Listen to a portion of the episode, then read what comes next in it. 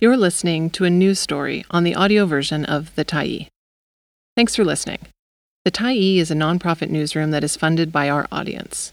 So, if you appreciate this article and you'd like to help us do more, head on over to support.thetyee.ca and become a Tyee builder. You choose the amount to give, and you can cancel anytime. Health workers doubt BC's new whistleblower protections. The lead author is Michelle Gamage. For the full list of contributors, please refer to your screen. June 14, 2023. Healthcare unions say new whistleblower protections won't create the conditions for staff to speak freely about British Columbia's fractured healthcare system.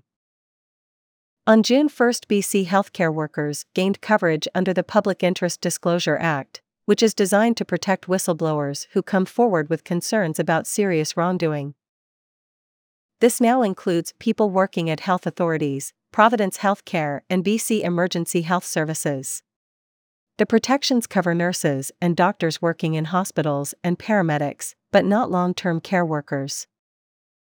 The legislation means healthcare workers who report wrongdoing internally have new protections against termination and reprimand but observers say it is unlikely to affect workers' ability to communicate those problems directly to the public, either independently or through the news media. Health Minister Adrian Dix's announcement about the new whistleblower protections, in the works for years, came after a string of damaging leaks from healthcare workers at Surrey Memorial Hospital. Doctors and other staff have spoken anonymously and publicly to news media about staggeringly long emergency room wait times and struggling care wards.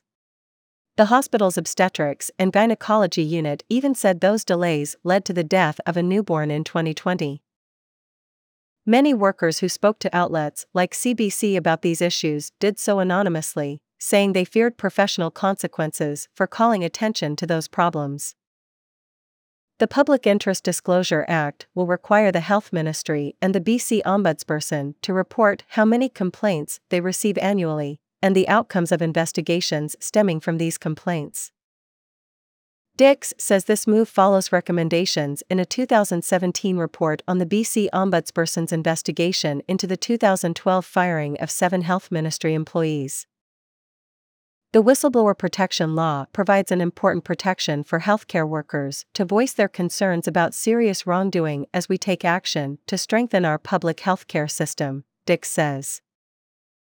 But BC Green Party Deputy Leader Dr. Sanjiv Gandhi, who quit his job as a pediatric cardiothoracic surgeon in part due to his frustration with health authority rules around healthcare workers offering public comment, says this doesn't change anything, to be allowed to speak publicly about their observations and concerns, all healthcare workers must talk to their health authority's communications department, Gandhi says.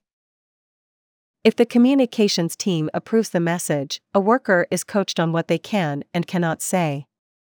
A communications department member will likely listen in on the interview, and later the worker could be punished for what they said even if they told the truth, Gandhi says.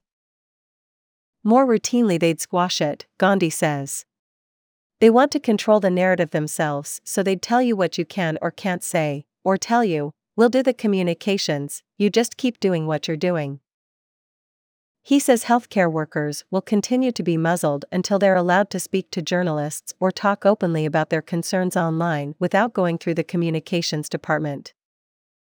When the Tyee asked the health ministry if employees are still required to go through communications departments before speaking publicly or to the press, the ministry didn't answer directly. Health Minister Adrian Dix also didn't answer the question directly when asked. Employees are welcome to speak about their experiences without jeopardizing patient confidentiality, a ministry spokesperson said in an emailed statement. However, employers often encourage spokespeople with relevant expertise to officially represent the organization. The statement continues by noting different ways healthcare workers can voice their concerns internally.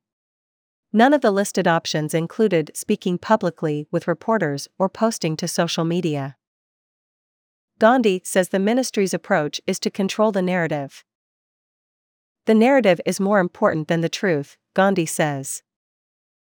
They want it to be a good news story every time, so they say, yes, we've got the pandemic under control, the ER crisis is under control, inpatient hospice care, nurses, doctors. You name it, they say they're on top of it. Gandhi says his requests to speak to the media were denied dozens of times during his 12 years as a surgeon and former chief of cardiac surgery at BC Children's Hospital. For more than four years, he was the only person in the province who could operate on children's hearts. That position gave him some protection compared to a healthcare worker whose skills are more generalized and whose position could more easily be refilled if a worker was fired, Gandhi says. Still, he was hesitant to speak out and says he was afraid he'd be fired if he did. Gandhi says that's why people who speak out are generally close to retirement or, like him, have already handed in their resignation. In a statement, the British Columbia Nurses Union told the Tyee its members welcome the new protections but are concerned by the formality and complexity of the reporting process, especially around issues of life and death and the health and safety of the public. This will not be enough to protect the public from the dire consequences of our struggling healthcare system, the statement said. The Hospital Employees Union also welcomes the change. Secretary Business Manager Meena Brisard says she knows healthcare workers have been disciplined and even fired in the past for speaking out about wrongdoing in the workplace, and her union will be working to ensure employees can access these new protections and offering advice when needed. We believe the same or similar whistleblower protections should be extended to workers in private or long term care facilities, who are not included in this legislation, she adds. BC is not the first province to introduce whistleblower protections. In 2020, the Saskatchewan government passed its own bill promising protection for workers who reported wrongdoing. The legislation came after a furor over the state of the province's emergency rooms and reports of healthcare workers being muzzled.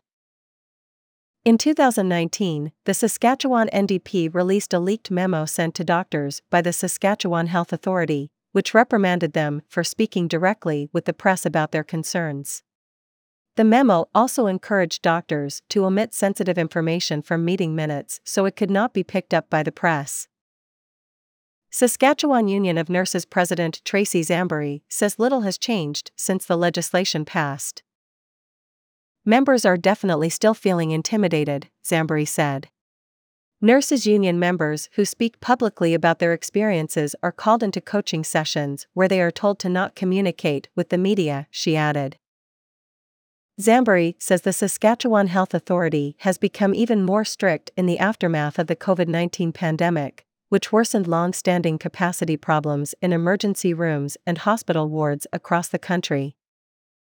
She believes provincial governments across Canada want to conceal those problems. I think we have a system in such crisis that people in power want to keep it quiet, because they don't want people to lose confidence in the system, she said. But she argues doing that also undercuts the political will needed to make changes. Our ability to speak out takes the collective voice away as well, Zambory said. The Tyee contacted doctors of BC and CUPE Local 873, representing BC paramedics, for comment but did not hear back by press time. Thanks for stopping by the Tyee today. Anytime you're in the mood to listen to important stories written well, we'll be here. And if you'd like to keep independent media going strong, head over to thetyee.ca and click on the Support Us button to pitch in. Finally, big, big thank you to all of our Tyee builders who made this story possible.